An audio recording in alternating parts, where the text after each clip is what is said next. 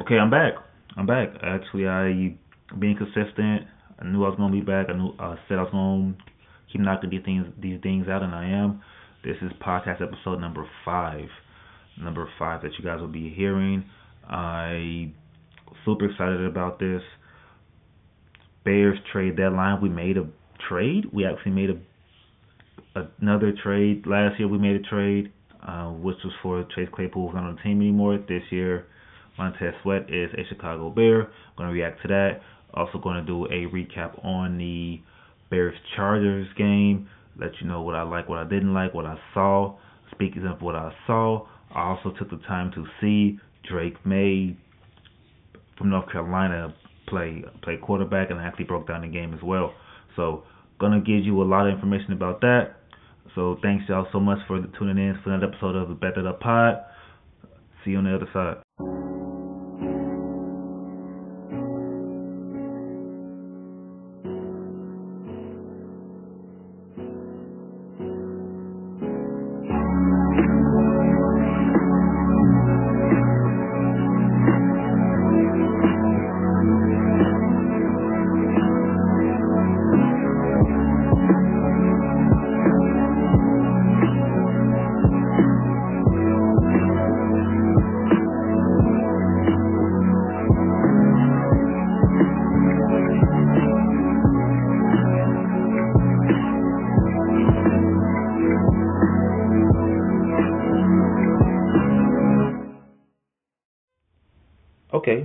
Back at it, back at it. So I was gonna start this this show off, so kind of going back behind the curtain a little bit. Is um, I kind of have a format for these shows, just so I can stay on task and not kind of wander off with what I'm talking about or what's going on. I want to make sure that I have some kind of script I go by. Not fully scripted, but kind of scripted. And I had everything set up. And I stopped. I was thinking, like, okay, well, let me not record on Monday. Let me just go out here and just wait till after the trade deadline. Wait till after the trade deadline. And I get a text uh, from a um from a friend of mine, and he says Montez Sweat to the to the Bears, and I was confused because I didn't know we were a buying team. I did not know that we were trying to make moves to compete. I thought we were going to have um, a sale, some kind of fire sale. So it seems that Pace is still confident in our team. But uh, Montez Sweat, uh, I think four year player out of. Let me make sure I got the amount of years correct for um uh, uh Montez. I was gonna call him Mr. Sweat, but I just it just doesn't really feel right. Like it doesn't really feel right.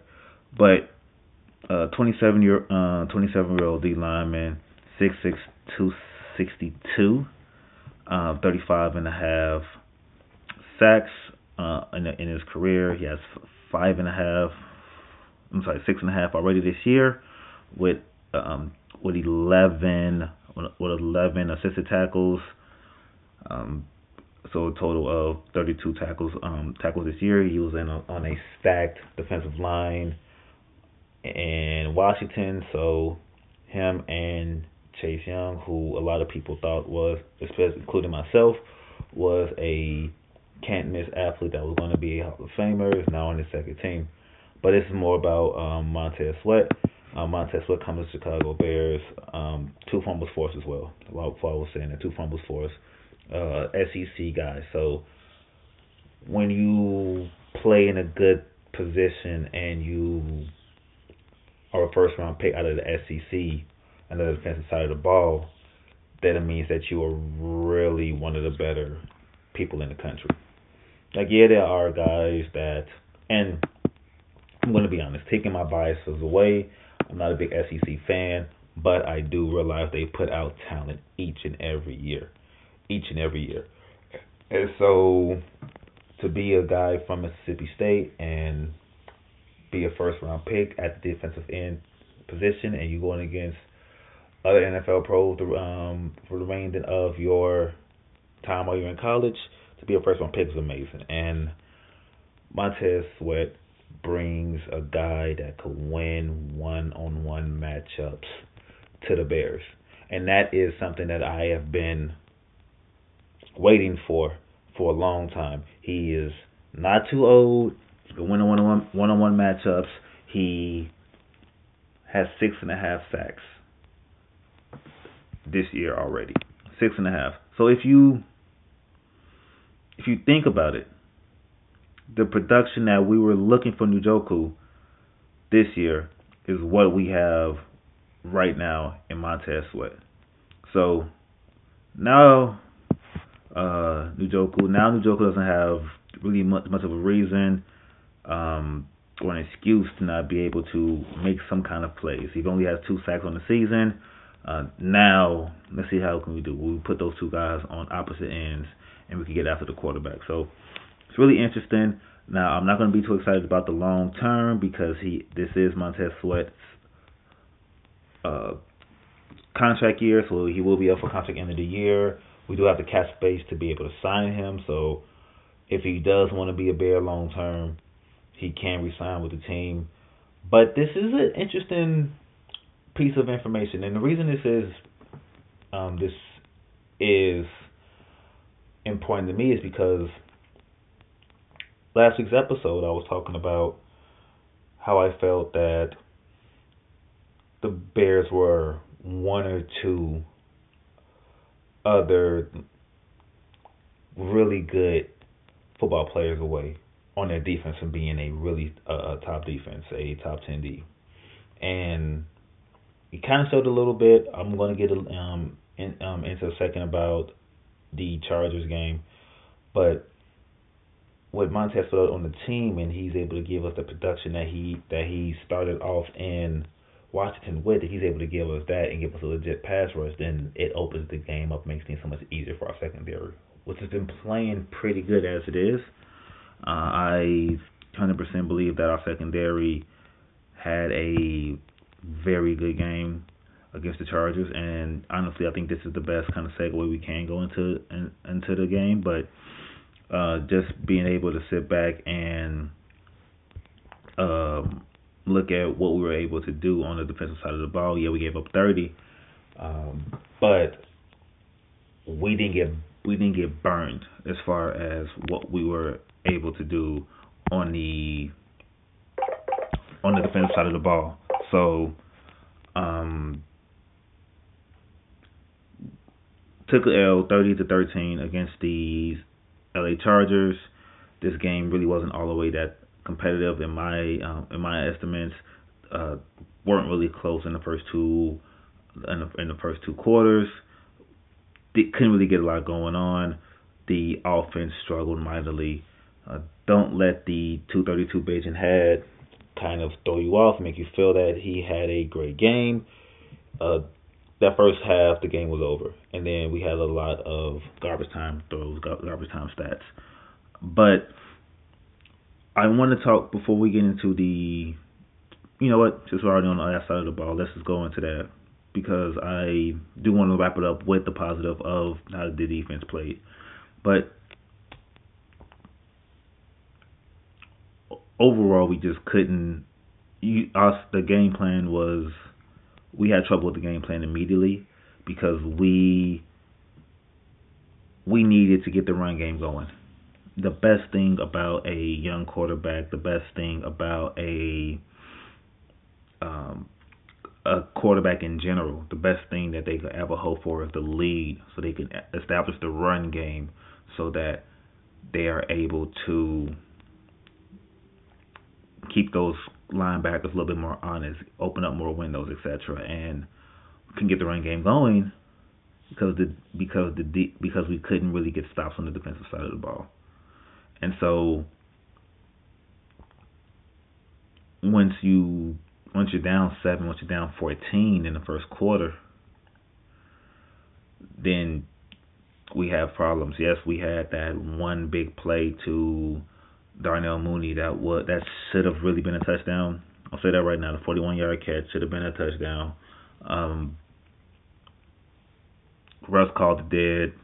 Russ been bad for the last three years. So if you're outraged about the fact that the ref missed the call in an NFL game, um, boo hoo, like just boo hoo.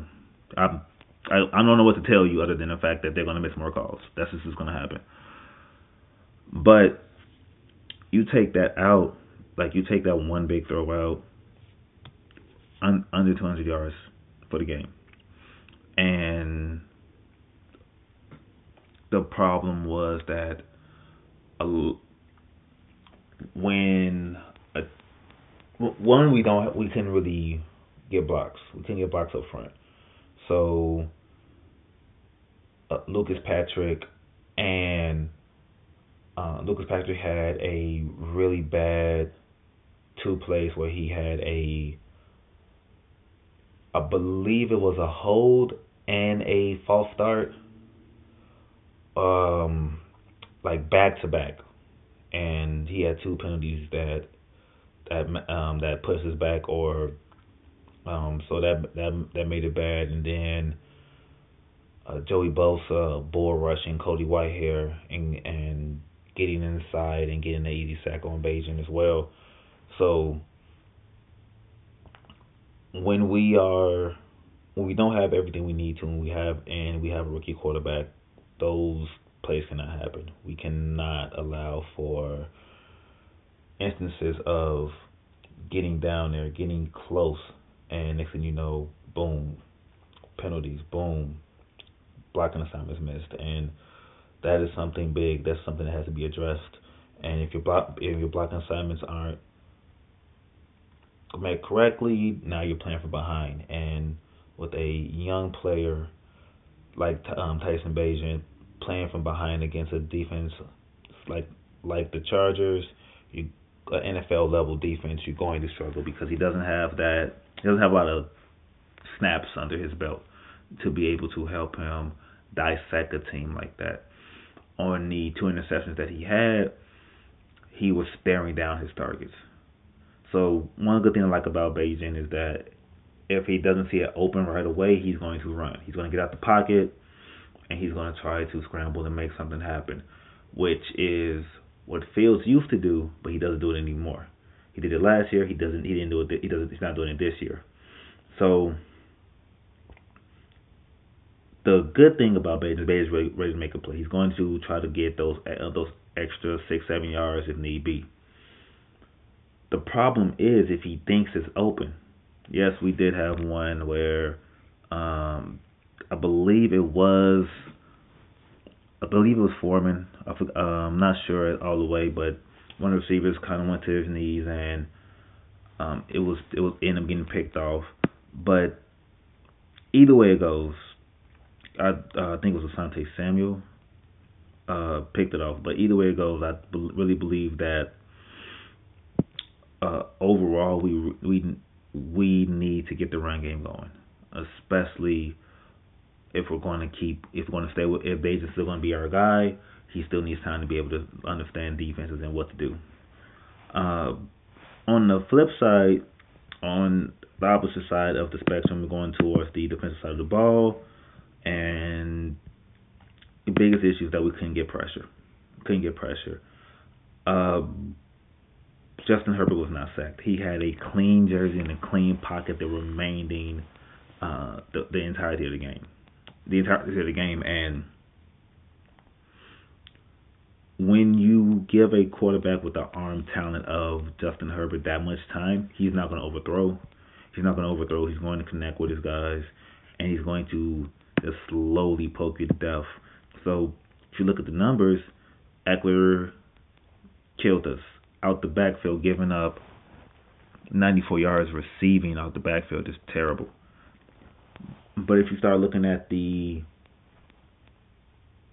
the other matchups, Keenan Allen, Quentin Johnston, Donald Parham, um, nobody went over 70 yards. We didn't have those moments of us just getting shredded deep down the field and gave a majority of the points in the first half. So the game got out of hand, but and of course they took the foot off the paddle. Um, but we we were able to slow them down. we were able to not get killed and not have like a huge Keenan Allen game. And Joshua Palmer didn't have a big game, even though he's a, their speedster. So we tackled really well in the secondary. We kept them short on a few times. Overall, I think in coverage we played a good game. The problem is when they have to cover for five or six seconds and we're running that zone. A good quarterback is going to be able to find those holes in the zone, and hopefully, uh, Montez Sweat will be the person to be able to get that timer down to three and a half, you know, maybe four. So we got to only just struggle for four seconds, and I mean coverage for four seconds, and then that four seconds, maybe we can start getting more interceptions, um, bigger bigger deflections, etc. So it's a lot of things that could happen, and we did have a need. We have a need for pass rusher, and we got one. So let's see how it looks. Um, but last week is over. We all knew um, we all we're all looking forward we're gonna next we're gonna be previewing uh, next week's game. We have a game against the New Orleans Saints. Sunday, November fifth, one o'clock p.m. one o'clock p.m. Eastern, noon Central. Chicago Bears versus the New Orleans Saints. The four and four New Orleans Saints, tied on top of the NFC South, which is pretty much a dogfight. Saints are favored at seven and a half points at home. Uh, over under is at 41. Bears are plus 280 as far as an underdog. If you really care about what the overall odds are, I'm not betting the Bears anymore. I'm I'm done. I am boycotting betting the Bears until further notice. But uh, keys for this game. So the Saints aren't a division opponent, so we don't really see them too much. We'll see them every now and then when we get a rotation, or um, if we both end up in the same place in the standings, which I believe is that was the case this past year because the Saints did not have a good team. Uh, this year, this is not the case. So, uh, four and four, uh, 500, but don't let the four and four record fool you. They did not have Alvin Kamara for the first four games of the season because of he was on he's on he's on suspension, and now he's back. Now he's back, and this offense is kind of terrifying, kind of terrifying. So uh, there we got they got Derek Carr, Alvin Kamara, Chris Olave, Michael Thomas, um, Rashid, um, I'm sorry, Rashid, Rashid Shaheed. There we go. I told you it's gonna be better than names this episode, and I did get better.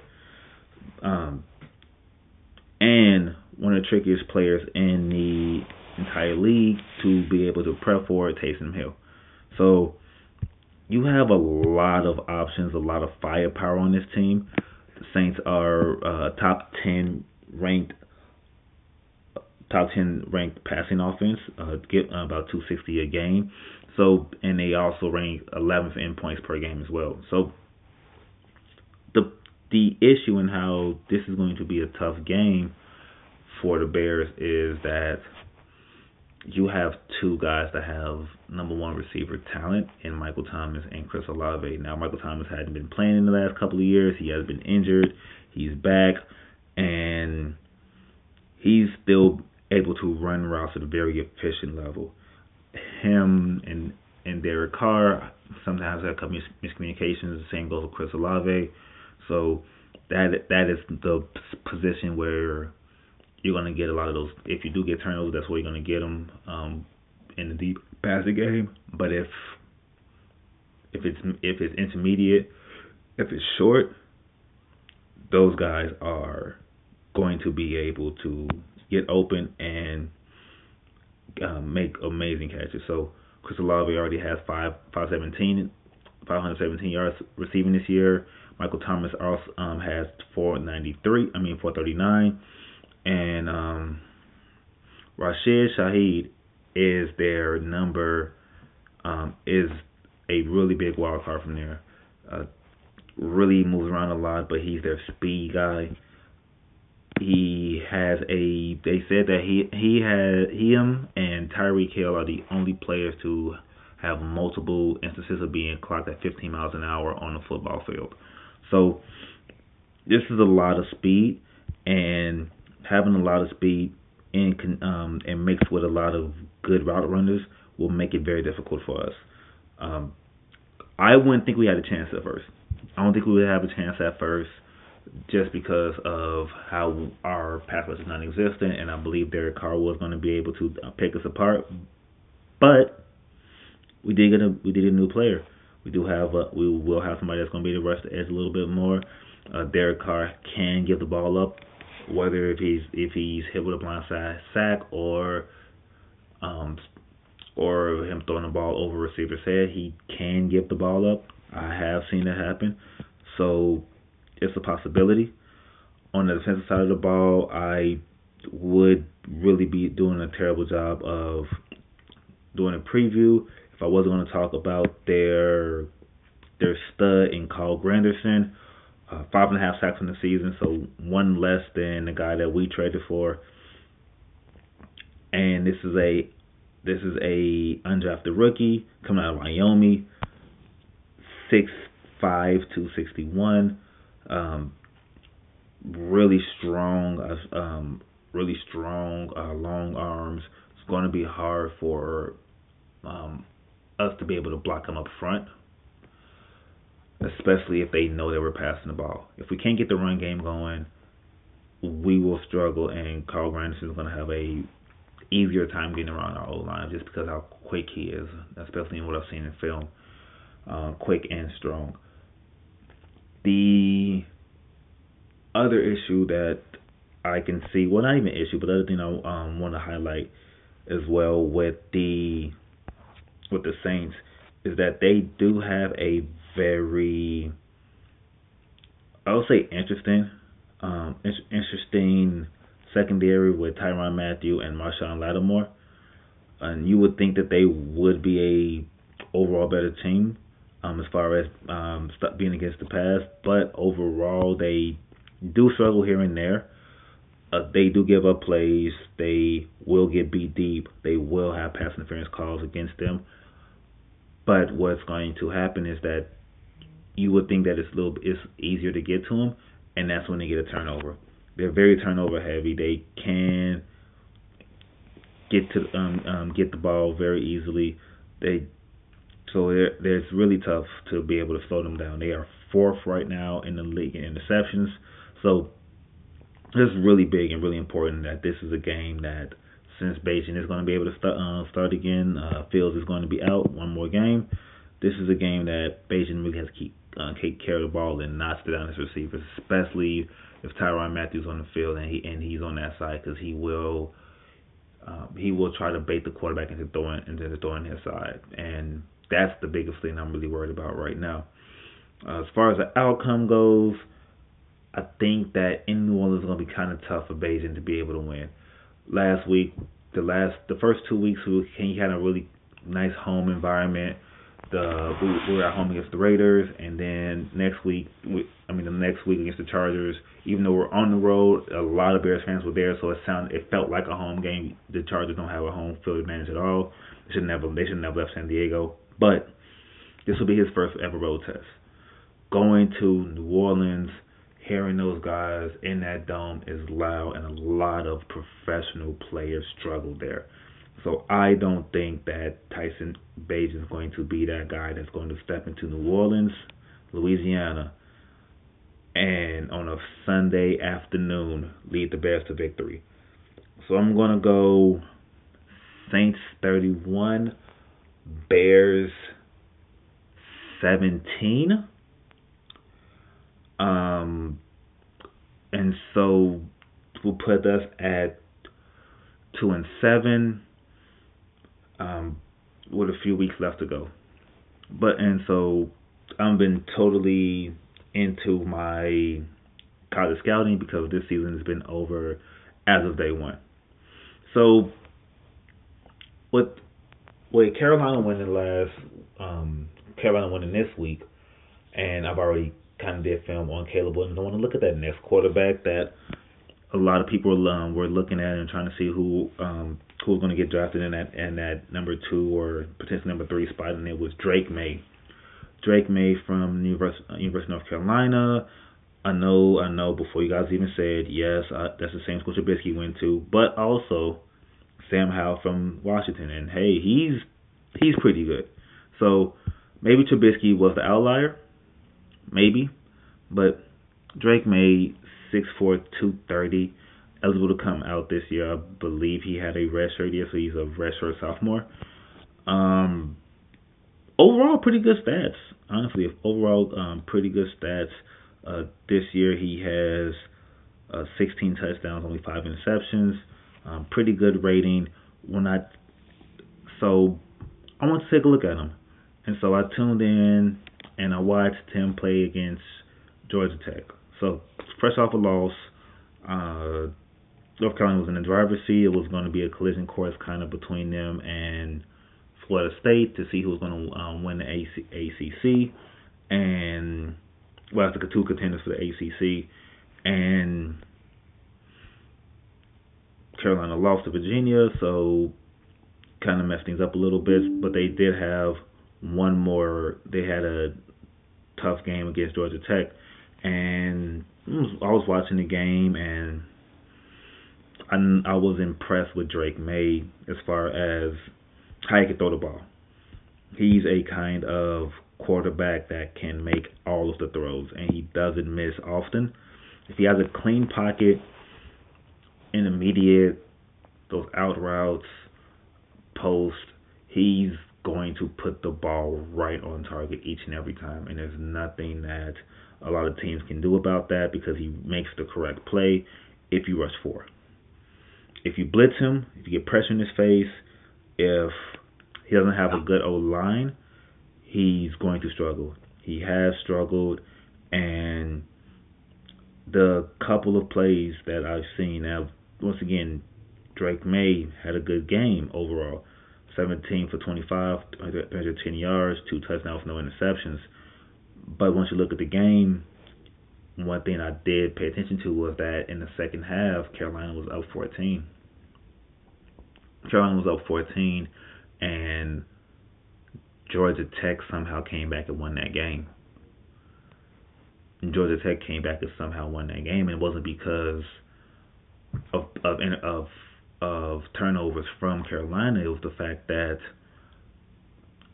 they they Georgia keyed in on the run, running back and made Drake Maye pass on them. And when he made when he made, when they made Drake Maye pass, they sent pressure. Whenever he they sent pressure, he didn't get what he didn't get what he needed on, on those throws, and that's concerning. That's concerning, especially for somebody that you really want to be on your team as far as a as a future pick.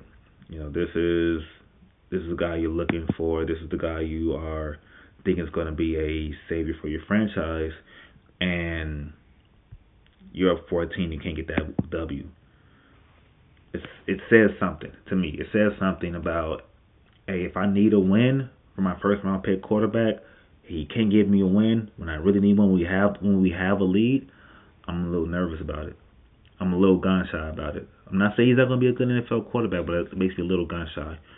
Um, especially because he does have talent around him. That's also another thing. He has talent around him. Uh, Omarion Hampton uh, probably going to be able to come out next year, and he's a stud. He had he 29 carries for 153 and two touchdowns. So Carolina's has been getting running backs here and there. They are safe. They are becoming running back you. If you want to look at running backs and see where they're coming from, Carolina. Um, Brian Nesbit and Tez Walker are Nesbit. I think is a really talented uh, tight end, and Tez Walker um, just coming back from injury, but he's a guy that has been given or has been looked at as a guy that can get uh, a first round look as well. So really interesting. Um, I think Drake Maye has some work to do. I think that he may potentially help some teams out, but uh, overall, I I think that if I was a Bears fan, not speaking for any other team in NFL, but if I was a Bears fan, I would not want Drake Maye on our team because you were going to get frustrated with him at a, at decent points within the NF during this rookie year or during the part where you think the team's together. So that's my just that's just what I look for my scouting report. gonna be right back with good, bad, and ugly. See you on the other side. All right, so good, bad, ugly time. Once again, one of my my favorite part of the show. I love good, bad, and ugly. It's and after a, a loss like that, good and bad ugly shouldn't be hard. But so starting off, I'm going to praise again the DB play. Uh, maybe it's just something about me that I like the DB play, but when you don't give up 300 yards to, to Justin Herbert and you don't give up 100 yards to, we don't give up 70 yards to Keenan Allen, I feel like he did a good job as a defensive secondary. Uh, yeah, Ekeler had 94 yards, and to be 100% honest, that that's not on the DBs. That's not on the DBs at all. The game the game plan had to be adjusted a little bit, but also what can you do without any pass rush? So I'm getting good to the DBs. Now if they get torched this week coming up, they definitely going to get put in this bad category, especially making me look bad. But as far as bad goes, I'm going to go with Chris Collinsworth and his announcing. So I I like I like the regular games on Mondays. I mean on Sundays because if it's afternoon or morning, you get a pretty okay solid crew. Unless you get Greg Olsen, uh, he's on the best best regardless. But Chris Collinsworth was just terrible, just praising Bagent for not completing passes and uh, some of the two outlandish things he said that um, he said if you take away the interceptions, Bagent had a good game. And then he also said Fields should probably study from Bagent. And um, both of those were just just terrible things to say. But you know, I know he's bad at what he does. He's so annoying. He's the worst part about Sunday night football. But you know, when you hit when you get when you get a bad announcer you get a blowout of a game, the announcer's going to struggle to say stuff in the first place because he got to keep talking the entire time. So he's just an idiot. But not ugly goes to one person one person only, and that's Velus Jones. Uh, Velus Jones is if he's not the worst return man in the league, because consistently he makes bad or terrible decisions returning the football. Um, this game, he had just two bonehead plays. He had a kick catch interference uh, when because he's somehow some reason a gunner as well. So like he's not good at returning punts, but somebody figured that it's okay for him to try to cover punts and since he covers punts, he ran right into the receiver. I mean, to the punt um, punt returner before he's able to catch the ball on a fair catch. So free 15 yards. Um, it's like I don't know if he knows he's out there playing football or not. Awareness is at a zero. But also, I feel like his deep, well, probably like negative 30 because also, um, in the fourth, I think it was the third or the fourth quarter, but Bagent had two good throws. The first throw was that 41 yard throw to Darnell Mooney that should have been a touchdown, but the second one was I think it was like a 30 yard pass that Velvis Jones, Velus Jones got behind the DB and was open in the end zone and somehow lost the ball.